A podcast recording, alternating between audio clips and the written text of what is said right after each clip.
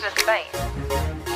You put a woman's back against the wall. Do it on my own, do it on my own. What you think she gonna do? Do it on my own. I know what I'ma do. Do it on my own,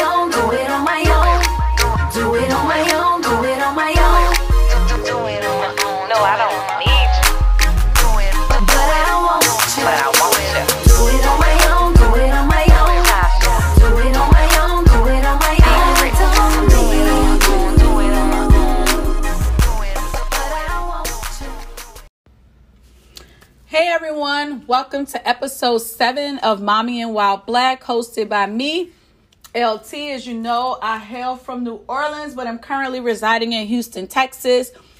I'm the mother to a four year old prince who's currently not feeling well and under the weather. So you might hear me eating on this video, and that's just because I have not eaten. I've been tending to him.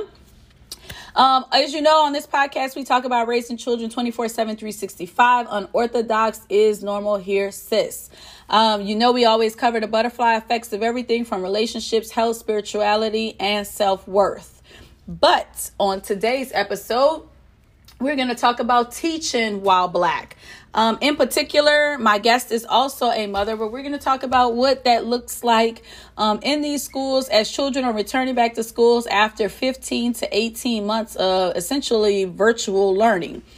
Uh, we're going to talk about what that looks like.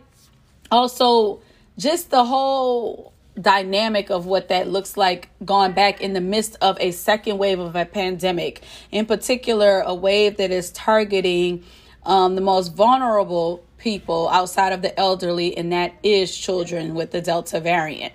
So, my guest, uh, let me go ahead and welcome her. Her name is Jamie. She is a elementary school educator. She is from California recently relocated uh, or recently moved to Dallas from Memphis, where she was teaching for quite a while. Uh, she is the mother of four children, and I'm gonna let you go ahead and introduce yourself. Oh, well, you just did the honors for me. Um, yes, I am from California, just relocated to the Dallas Fort Worth area with my husband. I have four children. My oldest is a, my daughter. She is 14, getting ready to turn 15. Wow. And my last three are all boys. So I have an eight year old, three, and one and a half year old. And Um, how? Tell us, uh, how long have you been teaching? yes, so I have been a fully licensed teacher. This is my seventh year, but I've been in education for 10 years. So this will be my 10th year Nice. education. Nice, nice, nice. So, um, first thing before we sort of jump into it, I kind of just want to delve in to your background just a little bit. Um, so we both at some points, not at the same time, attended LSU for undergrad. Did you know that you wanted to be a teacher or wanted to go into that field when you were there? Um, I've always known that I wanted to work with children. I was always indecisive between uh, social work or um, teaching. So, um, I've always been that kid who will be, you know, pretending like she's a teacher, standing up with your, you know, brothers and sisters, acting like you're teaching them something, or with your teddy bears. I will always love writing on the board in school, you know, little stuff like that. So Mhm. I always knew I wanted to work with kids, but um, it wasn't until I actually started working at my daughter's school as an after-school educator is when I was finally like, oh yeah, this is what I want to do. So, Nice. And yeah. I know we said that you are an elementary school educator. What grade are you teaching? First grade. Okay. And have you been teaching first grade um, the entire time? Your entire tenure as a teacher so far? Yes. So I'm actually so yes and no. Yes, because um yes, I've taught first grade. This will be my seventh year. But one school year, um, I actually wanted to switch from first grade and try kindergarten. And because I felt like I was getting kind of bored with the first grade curriculum, I kind of knew it, you know, by the back of my hand, and I was kind of getting, you know, bored. So I'm like, you know what, let me switch it up a little bit. I know I don't want to teach higher than second grade because first math, I'm not a math person. Second, um, I don't know, the older kids, you know, that's a whole nother, whole nother. So I'm like, kindergarten through second grade, that's my niche. So um, one year I was able to, my principal finally let me go down to kindergarten, and that's another thing. You don't always get to choose the grade you want to teach. But my principal Hmm. needed a kindergarten teacher, and um, you know, I told her I was interested, and she was like, you know, we actually need a lead teacher for that grade. You know, we've been here the last five years. I feel like it'd be per- uh, perfect for the position. So I was able to go to kindergarten, and that year, of course, the year when I finally switched grades, there was low enrollment. So in kindergarten, of course, so there were not enough students for the five teachers. We would have like ten to twelve kids in each class, and that's just too low. Mm-hmm. Um, so, I mean, perfect for me as a teacher, but as an organization, of course, they're like, no, you don't have enough kids. So instead of firing a kindergarten teacher, they actually needed another first grade teacher because there are a lot more first graders. So, of course, me being the most experienced with first grade as a kindergarten teacher, I had to move back to first grade. So I only was able to teach kindergarten for a couple of months. I was really sad, but ever since then it's been first grade. So this will be my eighth year teaching first grade if you count my teacher residency, which is a program where you're getting your license to become a teacher. I also taught first grade. Then Nice, nice, nice. Thanks for that background. I appreciate that. Obviously, you know, we're going to kind of move around a little bit. So, as you all know, on Mommying While Black, I uh, do not let the guests know what I am intended to ask them. I want the conversations to be raw, organic, and authentic. Um, so, just to confirm, Jamie, um, have I asked you any questions? Have we talked about anything? nope. All right. So let's get into it. Obviously, you know, I'm going to come with some heavy questions. Um, definitely feel free. I know that you are a teacher. Um, I'm not, of course, expecting you to speak on behalf of teachers everywhere.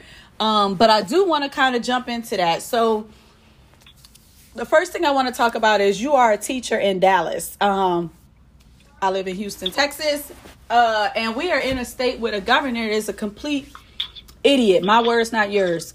Um, and so uh, I'm gonna try to not call this man what I call him in my regular conversations, but um, he has decided in his infinite wisdom that um, there's no, you know, you don't have to wear masks in schools. Um, there's no mask mandate. Uh, that there's no requirement for you to.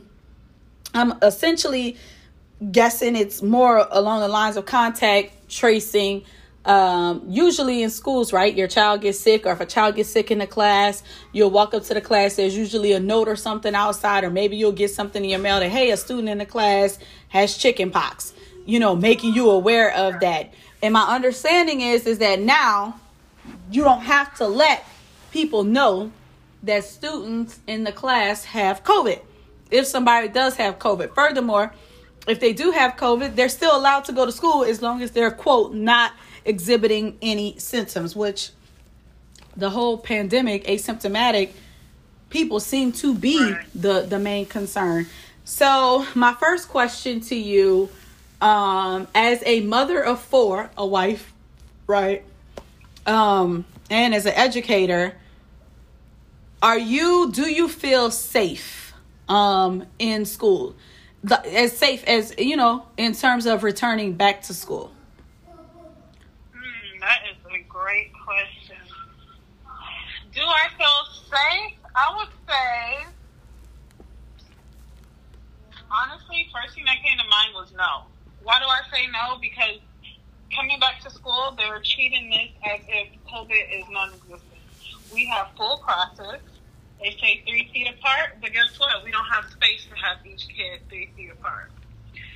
Um, like you said, there is no mask mandate, so we are not able to make the children wear masks.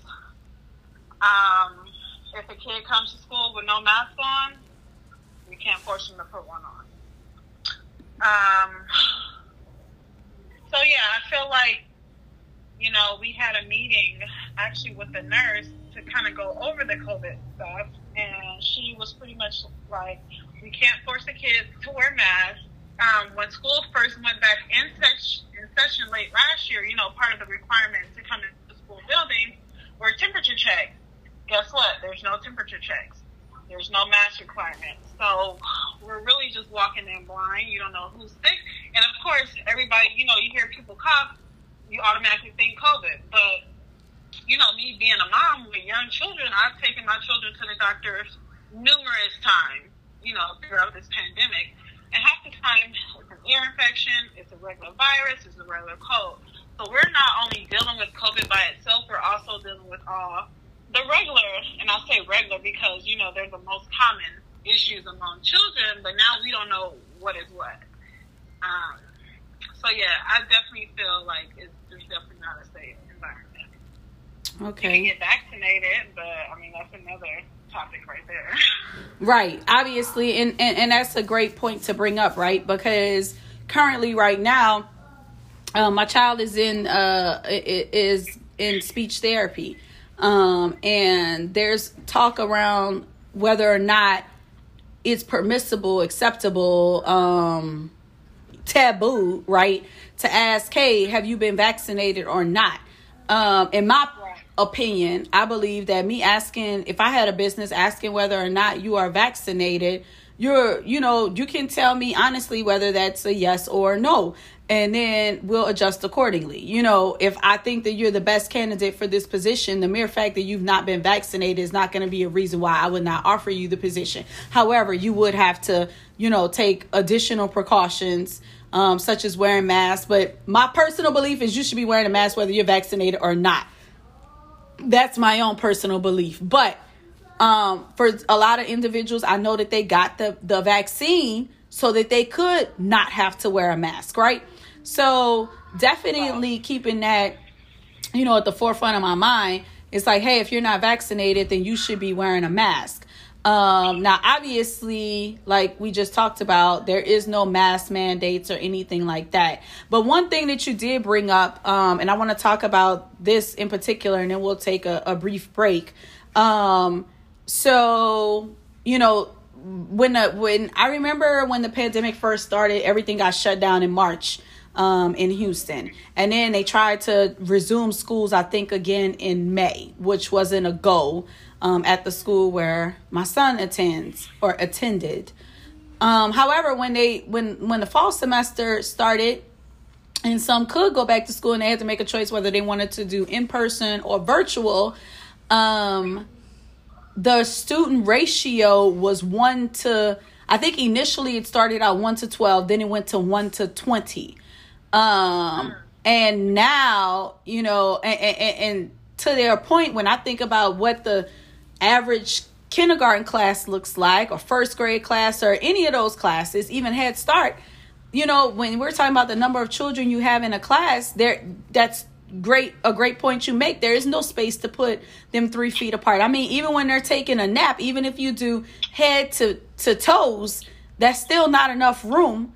You know, um, um, enough space where for a child not to potentially become infected by a peer.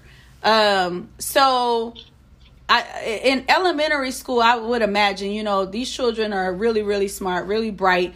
But do you are are you in a class where you have like additional like a, a- another teacher there to assist like let's say for instance you know making sure that the kids are washing their hands sanitizing their stations or their desk areas or wherever they are like um are you finding yourself having to uh, uh you know bear those that that burden as well Yes, there's definitely no one coming around to help. Um, I have my own full cabinet of disinfectant wipes, um, hand sanitizer, Lysol spray. I have all that. No one is saying, okay, everyone, it's time to disinfect. We've been in class for three, four hours. You know, disinfect. It's all up to the teacher. So if I'm a teacher who don't really believe in the mask mandate or you know cleaning, there some teachers might not be on it like that, and they're, we're not forced to do that. They're not saying every so often you have to disinfect. Me myself, I do that. At the end of the, each day, everybody, I give everybody they uh, disinfectant wipe. They cleaning down their tables. A lot of schools are having kids, you know, use hand sanitizer when they come in out of the bathroom or something like that. No, we're washing our hands. So it's really, you know, individualized. It depends on how clean and how worried that teacher is. But for me, we do it multiple times a day, like especially at the end of the day, beginning of the day, and after lunch. Um, I do do that. Okay. So um, there's no one coming around to help. There's no one saying, okay, we're sanitizing the classrooms right now. There's none of that. Even, like I said earlier, with the kids wearing the mask, like, we can't force them to do so. And so in that in that uh I'll ask this last question um in this piece. So in that in that same um sentiment if you will, there's a, a real life concern when you get ready to leave from there every day and go home to your your husband, your children, where you could possibly potentially, you know, pass something on to them because now the radius is wider, right? When we're quarantining, we're just in our little pods with our little family, you know, and, and limiting our interactions with other individuals, whether they're vaccinated or not. Um, and so now that's, you know, different. So do you have a process when you go home? Like I've talked to some people where they're like, oh yeah, I take off everything at the door, throw it all in the washer, immediately take a shower before I do anything. Um, definitely. And you know what? When you say, you know, my radius is bigger as far as like being concerned, because I'm a teacher and I'm around, like I have a lot of students in my classroom. Not only is it math students, but my kids are school age, so they're also around other kids. And this Mm. year, they're not even offering a virtual option. Everyone is in person. So when me and my kids get home, it's wash your hands, take off your uniform, you know, change your clothes. Um, we don't necessarily necessarily immediately get out of get in the shower because, I mean, they're little. We have dinner. It will be a whole nother mess. Right. So I do make sure you know we change, wash hands, and do all that stuff as soon as we get out of the car. Okay? Got it. Got it. Put the clothes in the washer, you know, stuff like that. Got it. All right. Well, we're going to take a brief break right here and we will be back in just a moment.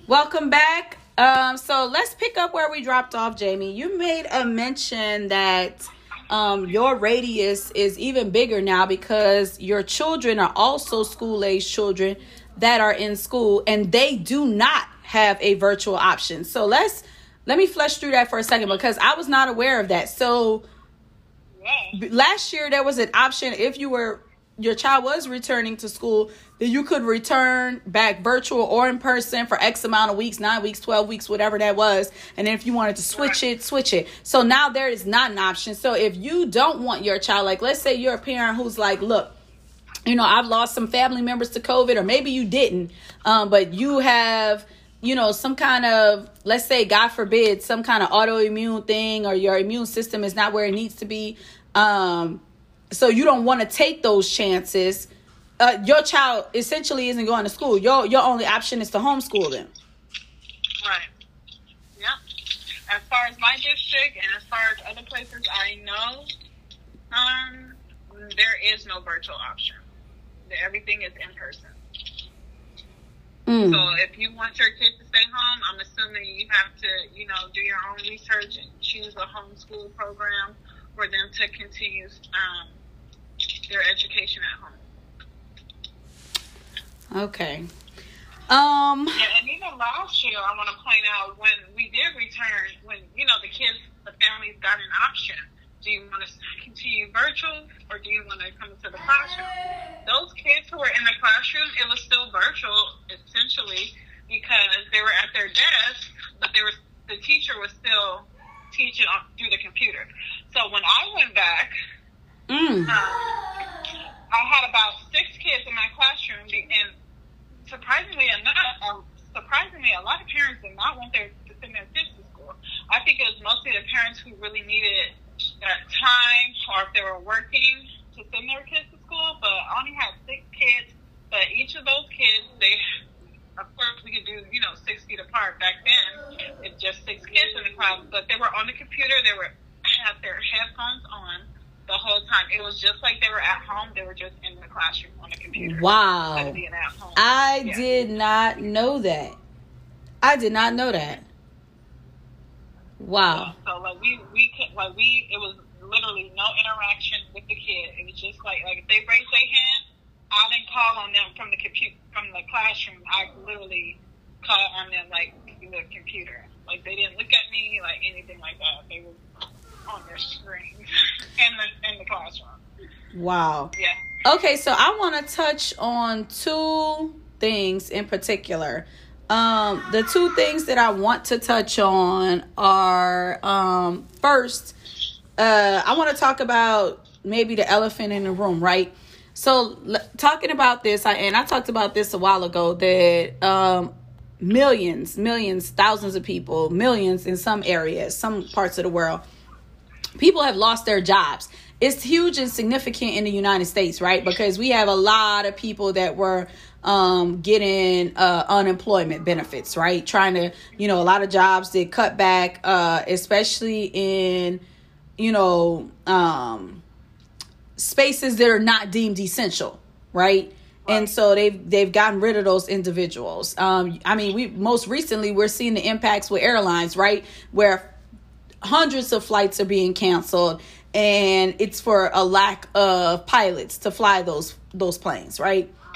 So my thing is is i would imagine that the education industry is not you know is not you know above that right? Has not come out of that situation unscathed. There have probably been some teachers that have been told not to return um, teachers that have decided on their own not to return for some of the reasons we talked about right no mask no you know putting their own you know they might be responsible for other individuals who um, are in a vulnerable population um, so my question here is is I have a real life concern about the type of education or exposure my child may be getting going back to school, right? But they may not have, you know, the classes may be overcrowded, right? You got 30 to 40, you know, students in a classroom, one teacher. Uh, whereas before the pandemic, there were three teachers, two at any given time in the day. So, um, so to go from that to one teacher who's responsible for 30 to 40 students, again, no social distancing in that space, or, you know, um, no teachers, right? So um, I've heard some stories in school literally just started, but I've been hearing some stories about, um, you know, parents dropping their kids off the first day of school and there's no teacher, right? Um, because they have not hired yet for a teacher or maybe they didn't think that they were going to have the enrollment that they thought they were going to have which kind of makes me raise an eyebrow now listening to the fact that you know there are some places in this country where you don't have an option for your child to have virtual. So i would expect it to be a lot of students since they all got to come. Um what has been your experience in that? And then should do, do you think um in your personal or professional opinion that that is something that we should be concerned about as parents sending our children to school? Some of us sending them for the first time ever you know to kindergarten. Right. So with my experience at my other teachers that you know I communicate with, um, there is definitely a teacher shortage. I don't think uh, principals are getting rid of teachers if teachers are not returning to the classroom. Um, there have been some instances to where school has started, and like you said, there's no teacher. Um, so schools have been doing things like hiring TAs and having TAs lead the class until they find uh, a teacher. Um, there, there's gonna be someone in the classroom, but they might not be a certified teacher. I have heard that there are no applications, so it's not like the schools aren't hiring for teachers. They literally have nobody applying. I Mm. think one is from the pandemic. Like you said, it should be an option. Not only are people like teachers are people too, and I don't think people understand that. Like we have our lives, we have responsibilities, and some teachers really don't feel safe coming back to the classroom, so they are doing other things. Um, it's definitely a teacher shortage. Um, what else? As far as in person or virtual, if parents have a choice, parents definitely should have a choice. If I work somewhere and I could, I don't know, see, for me as a teacher, I'm torn the subject as virtual teaching and in person teaching.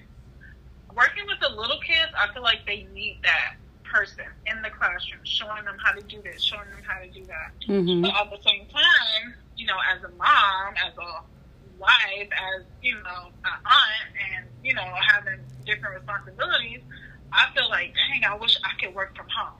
You know, because safety. Not everyone's vaccinated. The kids can't even get vaccinated, and now this new variant is affecting the kids.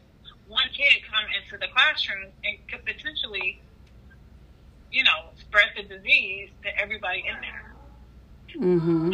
So, as far as virtual, well, what I would tell parents is do your research because each school has their plan. If your child is at a district or a school where their protocols you don't like, if they're not having kids three feet apart, if they are having the water fountain open for kids to use, you know, that's a big one. Little kids don't know how to drink out of a water fountain. What they do? Put their whole mouth on it. Yeah, Like, exactly. you don't want to have those problems. So we're strongly encouraging kids to bring like water bottles, so you don't have to, you know, use the water fountain.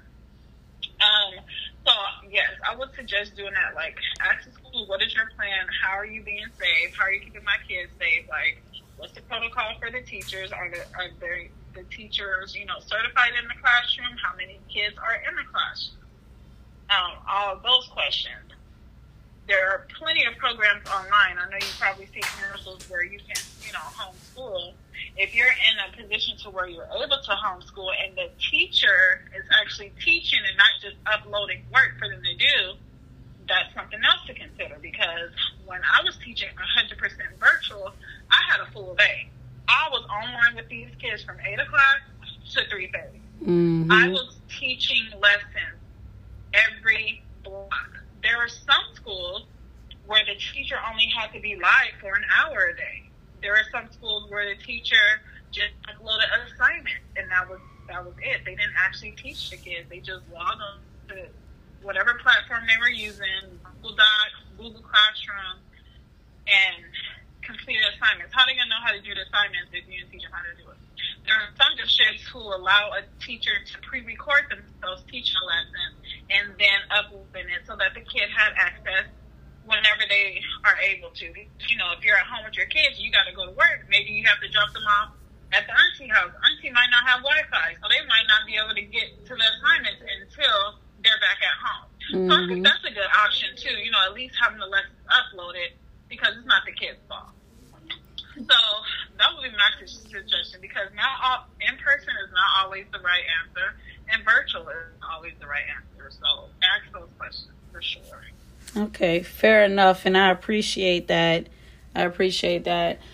Um, I do want to to get into something um that is a concern, but this is going to be a deeper topic.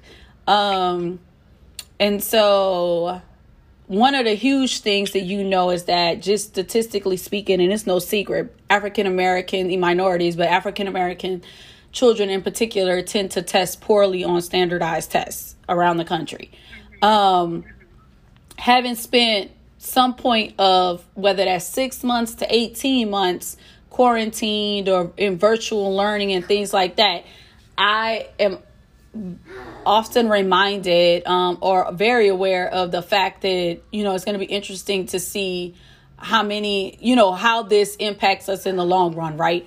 Um as a race you know um as citizens um you know just just whether or not you know they'll graduate what what'll happen on that regard. Um one of the things that i do want to get into is um this thing about black teachers so you're back in school right now um i don't know how many teachers are at your school but are the but are the majority of those teachers black or are they you know, Caucasian? Are they other? Um, what are you seeing? Um, I want to say mostly black at my school. Mostly black at your school. Okay. Um, what about let's let's talk about in general over your past eight years. What has that been like? Um, for me, I would say it might be different for you know the average teacher. I am one who tend to work in the inner city schools, and because I'm one of those teachers who are like, I want to give back to the type of community that I grew up in. You know, Mhm. so I am one who you know choose to work in like the inner city schools, which which you- are usually more black and Hispanic. So there are a lot of you know black teachers. But um, on the other hand, um, thinking about my son who went to our neighborhood school where we live, there was probably two black teachers and everyone was white at the school. Hmm. So I think it's that dynamic. Um, I've also worked for charter schools. You know, they typically tend to be more diverse as opposed to, you know, the private schools or the district schools. Those are mostly white as well. I have a friend here in the Dallas Fort Worth area who, um, a black male teacher, and you know, black male teachers are also kind of a rarity. But um, he says, like within his whole district, and I mean hundreds of schools, there are maybe ten black teachers. So it really depends on the school and the area where it is. But my school this year is mostly black women. Um, but it's it's a mix. We have um, a Hispanic, two Hispanic teachers, and maybe like four or five white teachers. Um, but yeah, the director or principal, she's black, and the assistant is white. So it's, it's pretty mixed at my school, but it is mostly black, and the student, the population is mostly black and Hispanic. Okay. Thank you for that. I appreciate it. We're going to take a brief break. When we come back, we're going to talk about um just to kind of give you an idea so you can kind of get your wheels going in your mind. Um, I'm gonna I want to delve into um, this idea of black students being paired with black teachers, right? Um, I want to get it jump a little bit around uh, talking about school to prison pipeline, but right now we're gonna go ahead and take a break, and we'll be right back.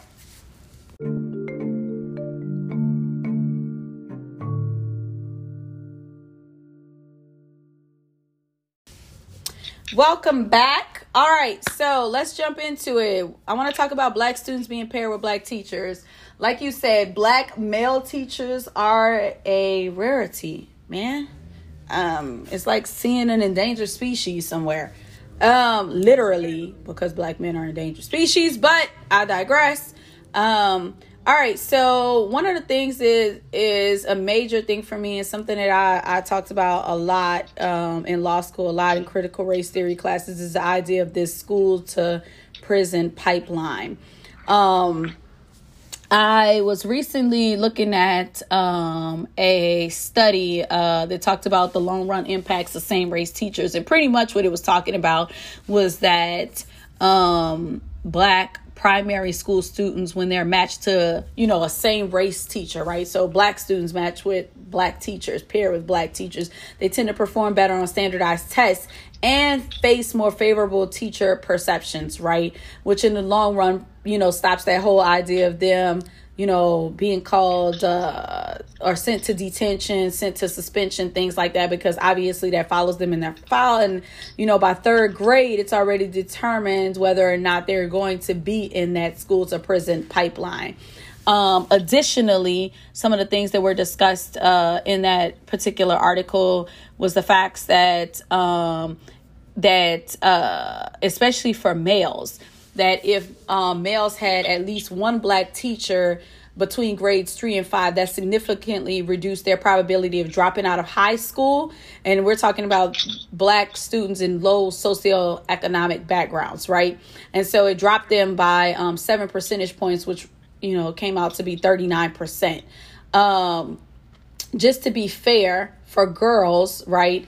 Um, they did not find any significant effects, but just statistically speaking, right, women, females, right, we tend to mature faster than boys, right, tend to be somewhat smarter than boys and tend to see things through, right, when we started all the way to the end more than males. Um, but that does not fall light on me, um, that whole discussion, right? And so where those black students have black teachers, you know, they're less likely to experience, you know, that type of discipline, um, you know, having to go to the office, that school to prison pipeline thing, or just not um, coming to school, right? They tend to graduate. Um, so I, my question to you, having said that, is do you how crucial is it for there to be more black teachers? Um, it's very crucial. I think it's definitely important, and it definitely makes an impact. Um, a lot of times with teaching is not if you're a great teacher, you can sit up, sit up there and lecture your whole class and think you did great, but if they're not paying attention or if they don't have a connection with you, it goes over their head. So the biggest part about teaching is being able to communicate and connect and have a positive classroom culture with your students. If students are happy in your classroom Uh-huh. and if they can relate to you, that's when the learning starts. Being culturally sensitive. Exactly. And then a lot of times it's just like, oh, does the teacher, you know, know how to speak to this kid, you know, in a certain kind of way? But it goes it's deeper than that. Even just looking at the curriculum. If students can't see themselves in the curriculum, what makes them want to read some books about people who they, they have no idea what they're talking about? About giving examples in the classroom, about places they've never been. I'm that type of teacher. Like, if you look at my classroom library, you will see little black and brown boys and girls on the cover. Um, I'm actually excited because the school I'm teaching at this year curriculum, you know, and the books that I have to read to the kids are like that. Mm-hmm. You know, it's little kids, little black boys, little black girls, Hispanic people. Like they're they're excited about that. They want to see themselves in those books, and they want to see themselves being growing up and being a teacher. So You know, go ahead. go ahead. No, I'm sorry. Go ahead. No, I'm just gonna say, you know, just being that role model and seeing that is definitely important, and that's why I feel like should definitely be more diverse. It, I, I read also where um, it said that uh, black students tend to want to perform better because they believe that their teacher, right, when they have a black counterpart, they uh, or a black teacher, that they are they're expected more out of them, right? The teacher's expecting more out of them and they want to achieve and meet that expectation. But you brought up something when you talked about being culturally sensitive and why would students want to learn um, when they don't see themselves in the curriculum, they don't see themselves in the books, they don't see that, which makes me digress from my next question I was going to ask and segue over here to critical race theory, right? So there's this whole debate about um, critical race theory being under attack in the United States. Um, obviously, with George Floyd, that started a whole thing. You turn around Daunte Wright, you look around, you see Breonna Taylor, all of these different things going on, right? And critical race theory is a huge piece of that. Um, in the midst of George Floyd, you saw a lot of corporations, a lot of businesses. Um, a lot of places trying to figure out how they can have these conversations, right? Um, doing doing diversity training, talking about implicit bias, things like that. And so there became a thing where, hey, critical race theory needs to be taught in schools. And the overwhelming majority of the people that are in disagreement with this seem to be white people. Um, and I, there's no need to know about that. Uh, I wasn't a slave owner, you know. I not wanting to take on any responsibility for you know what their ancestors or what this country has done and continues to do to black people, black bodies, um, black families. Um, so critical race theory. Um, you know, eh, just so that the listeners can know, is this whole ideology of how American racism has shaped public policy, has shaped the judicial system, right?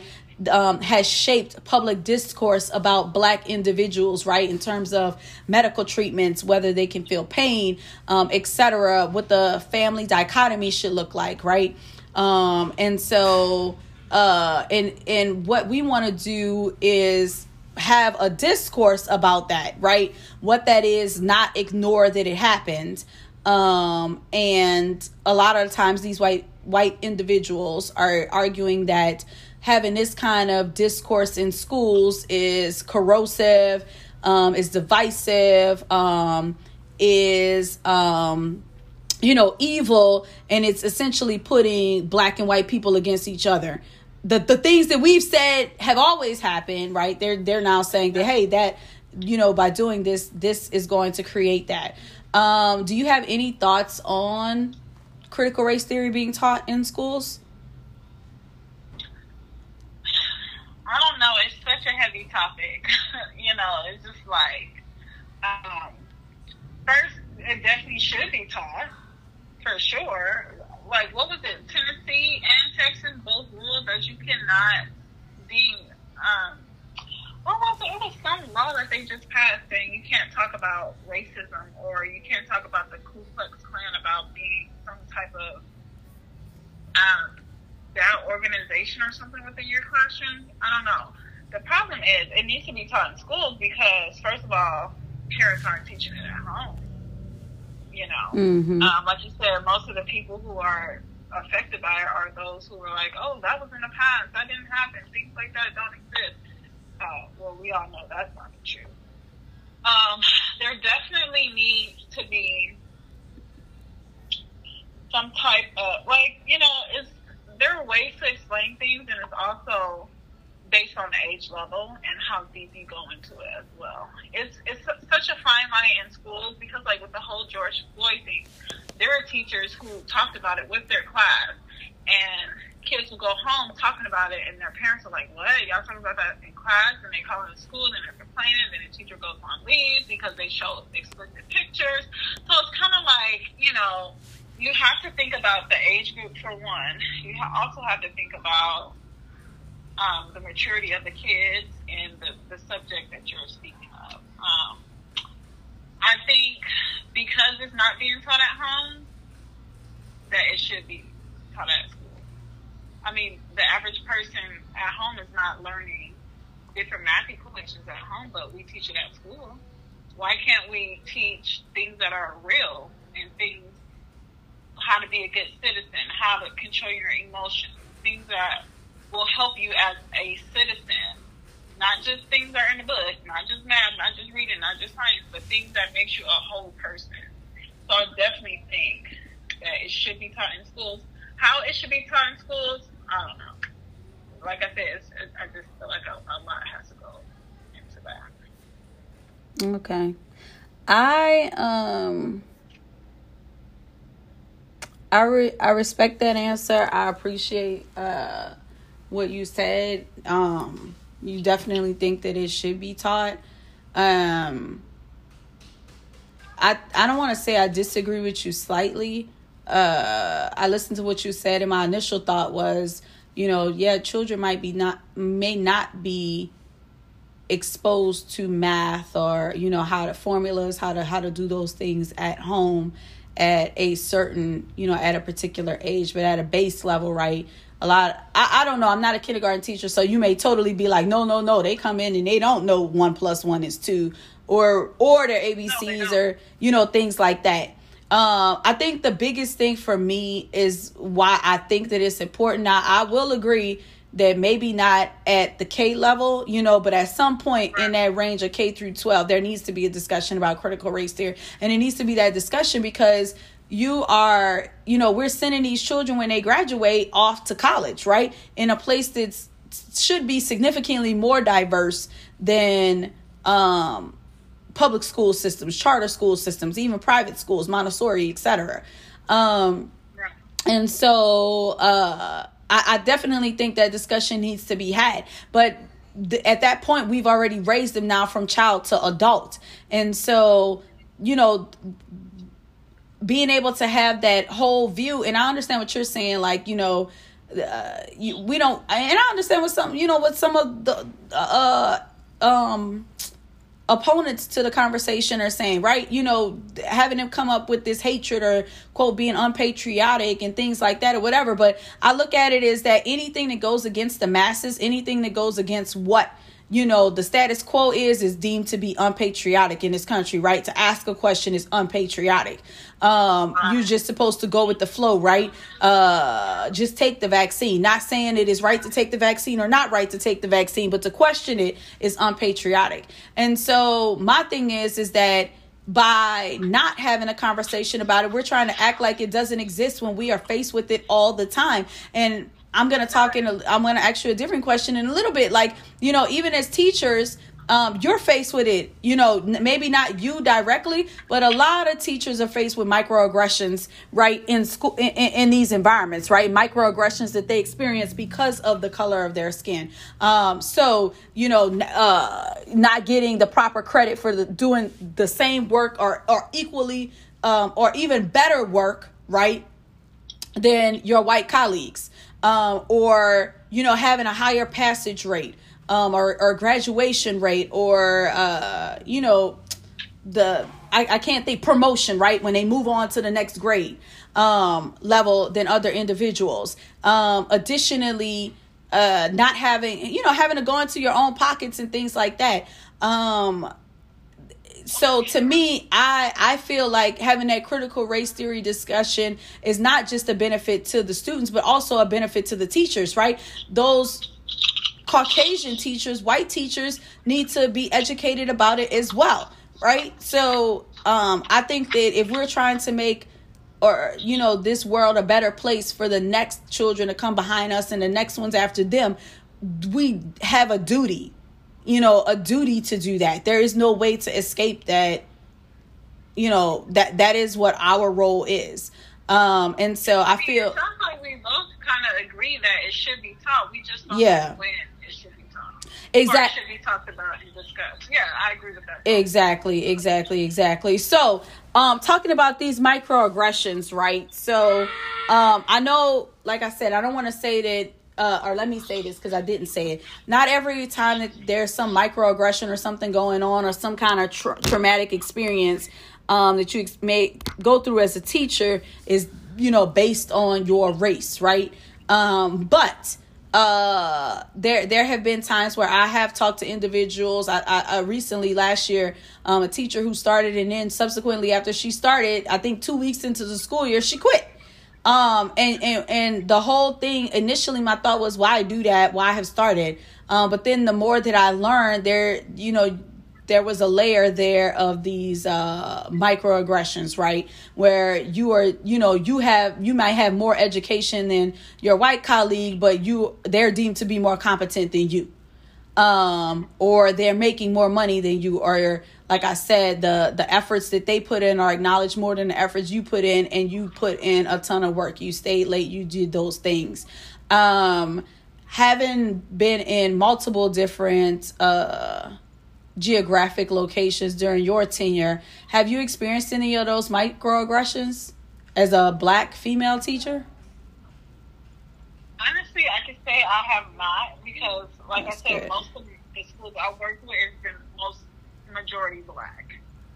Um, yeah, I really haven't felt like, you know, one teacher received more credit or more praise because they were white or got more recognition or anything like that. So, me personally, I have not experienced that in the workplace.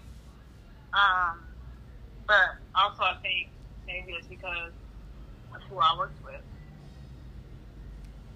Got it.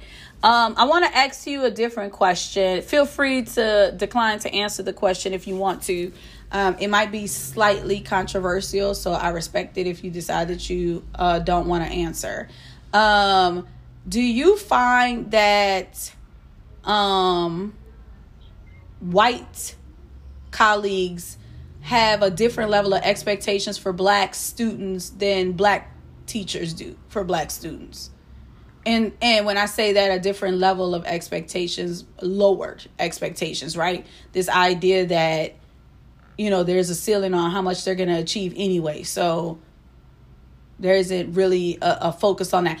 And i recognize too that you're in a different um like you said in in the charter school system so you're in that area. But i'm i also don't want to not ask the question because i can also see teachers working in a charter school system where they're like these these kids are not going to be at whatever level anyway and I, and there are some black teachers that do not care about their students enough that they have just as equally lower expectations of their own black students and they are black Oh, that's true too.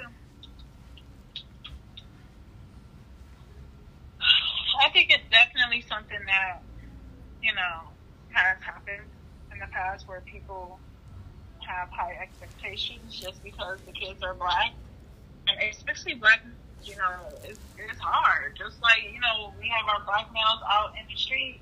And I don't mean in the streets like, you know, doing bad things, just in the streets of society to where they feel like um, they um, at a disadvantage. So in the classroom, it's def- definitely like that well. Um, I think teachers, like we always say, you know, all kids, when we teach, we want to teach everyone. And as as our students, we should, everyone should have be taught with high expectations in mind. mm-hmm. Um, you know, me, I want all my kids to like. There have been times where I'm talking to somebody, I'm like, my kids, I have to be like, oh, my literal kids, like my kids at home. you know, not Mhm. my kids at school. So um, I could definitely see. You know, I have heard where some people, and like you said, it's not just the white teachers. Sometimes it's the black teachers too. Unfortunately, um, who you know don't have those great expectations. They're just there. And that's unfortunately unfortunate. But it does happen. Honestly it does. And it's Mhm. sad. Yeah. You know, they're biased. Um. So, to that point, some of those teachers may feel that way, um, and it has nothing to do with the race of the students, but they may feel that way because they themselves are burned out. Let's talk a little bit about the mental health aspect of being a teacher, um, especially during this pandemic. Um, I know we had talked uh, just in general. Um, full disclosure, Mommying While Black uh tribe listening in this is my best friend so i do talk to her outside of Mommying While Black but um that being said we've talked before and um you were like you know we have a certain day out during the week uh where we i don't remember if it's you don't come in or you just do lesson planning and then you know have take a day during the week um to you know i guess you know Yeah, I can tell you refresh, if you will, or whatever. And I remember when you said something to me like that, and I was like, what the hell is going on in these schools? I was just like, growing up, we went to school Monday through Friday. You didn't have no half days every week. There was no, you know, I don't even remember a fall break growing up, right? We had Thanksgiving, Christmas, you got Mardi Gras, people got spring break, we get Mardi Gras. Um and uh i you know and just different things like that outside of you know easter and stuff. But but just like so much time these kids get off and i'm like what the hell? And then it's like oh the teacher's getting off during the week so they could i'm like what? What? But but but but with you know age comes maturity and, and just this this time we're in. Because now i look at it like you know teachers the average teacher right is not making you know sixty thousand dollars a year. Um and so in this country. So you know there and you're and you're working a significant amount of hours right? Because you're working on the weekends you're lesson planning you're grading papers you're checking essays you're doing all this stuff um, parent teacher conferences etc and all of those things after hours even sometimes. And like you said you've got you know four children and a husband and you're still having to do these things and you're not being paid for it. And then when you're working on the weekends when do you have that mental time right? How do you juggle a family and teaching right? Because essentially like you said you got two sets of children right? You've got your children in your class your children um, at home. And so i want to talk about the mental health side of that so if you want to tell us a little bit about you know that the week thing that I was kind of trying to touch on, and then um, the mental health aspect of it. Yeah, I'm glad you mentioned that because so many people have this false narrative that being a teacher is just easy. And y'all get, like you said, you get all this time off. Oh, what time? Hold up. We gotta, we have to be at school before school. We have to be at school after school. On those half days, teachers don't go home when the kids go home. We have to. We the reason why they have those half days is so that we have meetings during that time.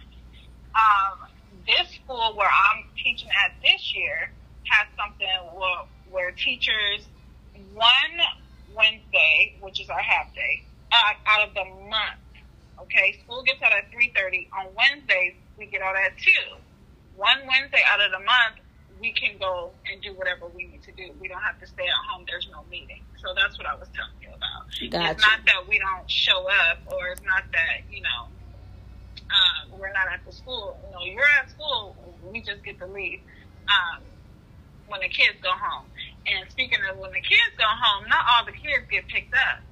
Uh, we get out of school at two o'clock. The car line doesn't end until three thirty. Ooh, We get out of school at three thirty on a regular day. Car line don't end until five o'clock.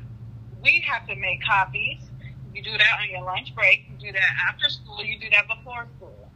During the summertime, we come back before school starts, so we don't even get a full, full summer. If you are, if you work a regular job, you work overtime, you get. I mean, you get you work those eight hours plus, you get overtime. We're on a salary, we don't get overtime. So being a teacher weighs heavy on a lot. There's not only the planning that we have to teach for our, you know, our students, like me actually up there teaching, the backstory is there's lesson plans that we have to create. Lesson plans that we don't even use.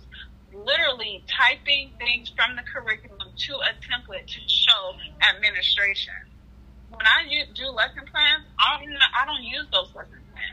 Me planning for my lesson is going over the book, going over the standard, and preparing my students, meaning getting those worksheets, making those charts that I'm going to use to show my kids, getting vocabulary, getting resources to use while I'm teaching. It's a lot. So, like the other day, I told my husband, "Hey, can you take the kids to school?" They luckily they're at the school with me, but I just need so much stuff to do. I I have so much stuff to do. I'm like, can you take them to school so I can get to school an hour before I'm supposed to be? I don't want my kids at school from dusk to dawn because I'm a teacher, you know. So mm-hmm. as far as mental health, you're not like you said. You don't. I'm not only worrying about and planning for 25 kids plus in my classroom. I'm also at home. I also have kids. Also have a husband. Also cook dinner. Also have stuff that I have to take care of. And then even teachers, you know, who don't have kids, you know, they they have to do the work too. And there there could be some teachers who go home and not make no copies you know, and then when it's time to teach, now now they scrambling and don't have the materials that they need. No teacher wants do that. You know, you want to be successful because at the end of the day, the goal is for students to grow. The goal is for students to line up what they can. So when we get that week off for spring break, I feel like it should be like we need even more more time. And I was upset because this out here, I'm getting no fall break. I'm like, fall break? Where my fall break at? Hey, what? I need me a fall break. So, I mean, we put in hours, like 10 plus hours every day. So, as a teacher, I'm offended when I hear people say that. Like, we deserve the time off. Oh, y'all get the full summer. No, we don't. Four, four to six weeks in this year, teachers, remember, schools, some schools started later because of the pandemic. So, some people I worked with last year only got three weeks off this summer. They're right back at school. So it's a lot, and it does weigh um, teachers and our mental health because you're juggling so much. You know, imagine having a, a 25 six year old in, in the classroom. Just think about that. Taking them to lunch. By the time you take them to lunch and walk back to your classroom, and then having to go pick them up, 20 minute lunch is a 10 minute lunch. We don't get lunch breaks. We don't clock out. there are times where you have to sit and eat lunch with your kids because of COVID. When COVID started, we we had to eat in the classroom with our kids for breakfast and for lunch. Where's the break? There is no break. Planning time. When the kids go to like PE, music, and art, guess what we're doing? We're in meeting with administration. Or you're using that time to prepare for your next lesson. So it's a lot that goes into it that people probably don't really think about. Mm. So that's my spiel on that. I appreciate that. I appreciate that. We're going to take a quick break. We're going to come back, but we're going to pick up. I have a question about something you said. So we'll take a brief break and we'll be right back.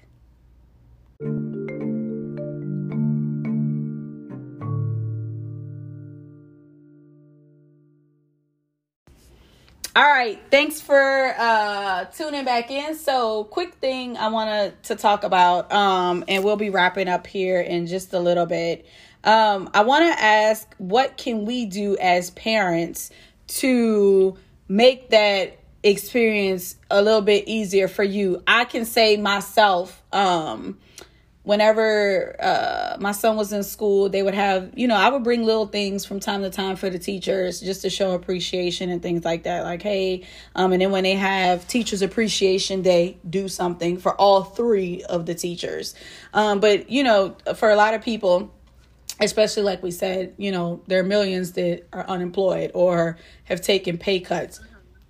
From a financial aspect, it may not always be you know, financially feasible for someone to be able to do something for um, a teacher. But I do know that a lot of teachers, you know, are digging into their own pockets and have been, you know, for a lot of the time that they've been teaching, paying for school supplies, um, you know, just just things that are needed, you know, that honestly probably should be supplied by, you know, the schools in my opinion, again. Um, so what can we do to help that mental, you know, our part to prevent from you being so mentally fatigued as parents? That is a great question. I would say keep in contact with your child's teacher. Just let them know, like, you know, the things that you appreciate. You know, like I had a parent tell me about this little chair that her son went home, you know, trying to teach her because, like, she was just like, oh my God, he really loves your class. He, you know, was trying to teach me that, that chair. And that little, like, piece of information was like, it made my day. I was just like, oh my God. Like, and the mom just, like, reached out to me just to tell me that. So, um, you know, just show gratitude and appreciation to the teacher. Write a little note. Like you said, not everyone can do something monetary. If you can, ask the teacher what she likes. You know, I love giving you a little $5 Starbucks gift card. a Target card. You know, here's some pretty uh, markers, something. And then you can also ask the teacher, like, oh, hey, is there anything you need for the class? Can I, you know, supply snacks? Or do I don't know about now with COVID, but you know, a lot of times you would have like room moms, they call it, or room parents. Well, where a parent will come up and volunteer, like, you know, do a job for the teacher, like checking homework or you know, making copies for that teacher. Like that can go a long way. So if you know the school is having visitors, that could be something that you can do. Just donate your time, like an hour. You know, go up to the school and help the teacher make copies or things like that. I'm not sure what the protocols protocol protocols are with that these days, but um, I would say that. And then if there are things that are happening at home that may affect your child, like if they've been, you know, struggling with something, let the teacher know. It's all about communication. If you know the teacher is supplying like stickers, and you know your your, your kid ain't really into stickers. They like little erasers or little you know little trinkets. Like let the teacher know like that's something that's positive that the student could look forward to. Because I love handing out little treats and gifts and stuff to my kids. Um, and that goes a long way with classroom management. And like I said, being a part of the classroom where you have a positive culture in the classroom that goes a long way. And when the teacher and the parent is on the same page and, you know, you're helping your kid with their homework, you make sure you're reading to them at night. Just being involved,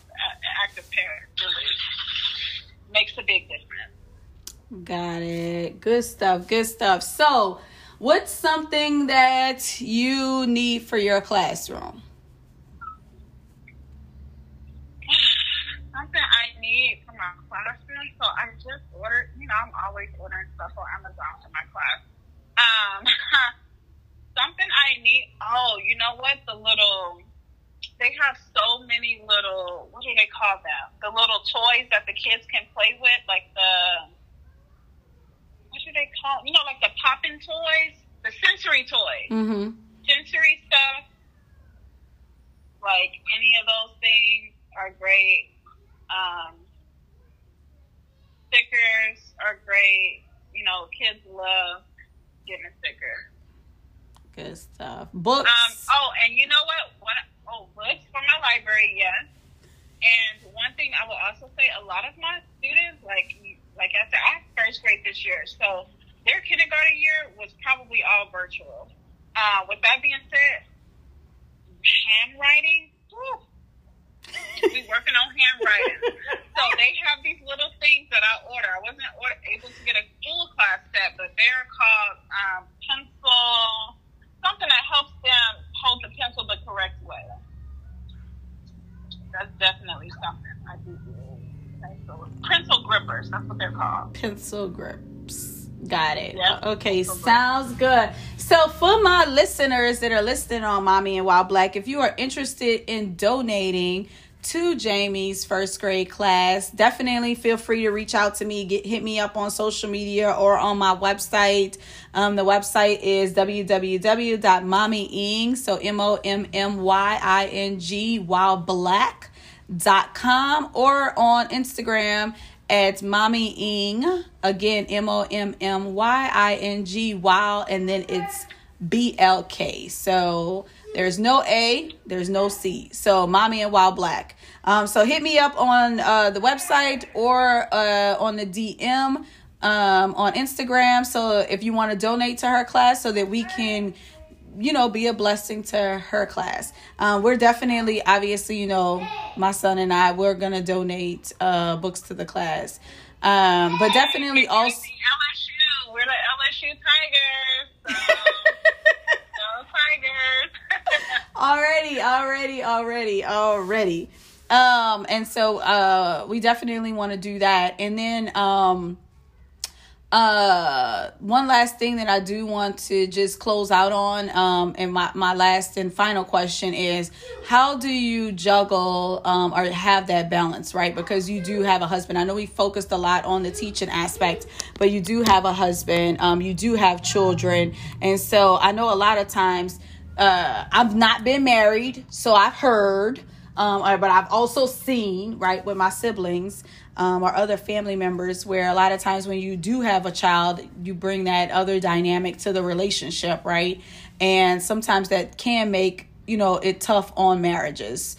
Um, even tough with with other children, right? One, when you have multiple children, because one feels they get more, you know, less attention than the other one, or you holding one, so now everybody want to climb on you, kind of thing. Um, and so, you know, a lot of times you're trying to juggle teaching and being a mother and being a wife and yourself, you know, and that's not to mention if you're somebody who's involved in church or, you know, wanting to work out, lose weight or have some other things going on in your life. So, um, how do you, how do you juggle that, uh, work life balance and, um, and, and, you know, how do you, and more importantly, like if you're a person who creates a list of how you do that, what happens if that list is not met, you know? So what, what do you do to, to maintain? Yes, I'm definitely a list person. Um, I have to write things down, and I do that in order of importance. So, what needs to be done today? Make sure I get that done, whatever can be done the next day or the end of the week. That's how I like to plan. Also, routines, routines, routines, not only in my classroom, but at home. Um, my kids have a routine that they follow where, you know, we eat dinner, they take their baths, go to bed by a certain time. Once they're in bed, that gives me time to relax. Um, also, you know, spend time with my husband. Um, that's definitely important. And then some nights I just need some me time. You know, I have my glass of wine and I just sit and watch me a show on TV and relax. So I would say for me, those are my two biggest things. Planning by writing lists and having those routines together. Good stuff. All right. Well, that concludes this episode of Mommying While Black. Thank you so much, Jamie, for giving me your time, especially on a Sunday. I know this is like technically lesson planning for the week um day so i definitely appreciate it um it definitely gave me an opportunity to get some insight into that area uh, of your world that I don't know um, about. And thank you also too for just you know your willingness to just move with the spontaneity and let me ask the questions that I want to ask without you knowing ahead of time what those are. Um, so thank you again for being on. Um, again, um, if you want to donate to her class, again, definitely reach out to me at www.mommyingwhileblack.com or on Instagram at mommying while blk. Um, thank you so much for your time, Jamie. I'm glad we had you on. Definitely kiss the boys for me and tell the hubby I said hello. And have Yes, a, a thank you. no problem. Thank you, thank you, and have an amazing week. Guys, guys, Can you say bye, Bam? Say bye bye. bye bye.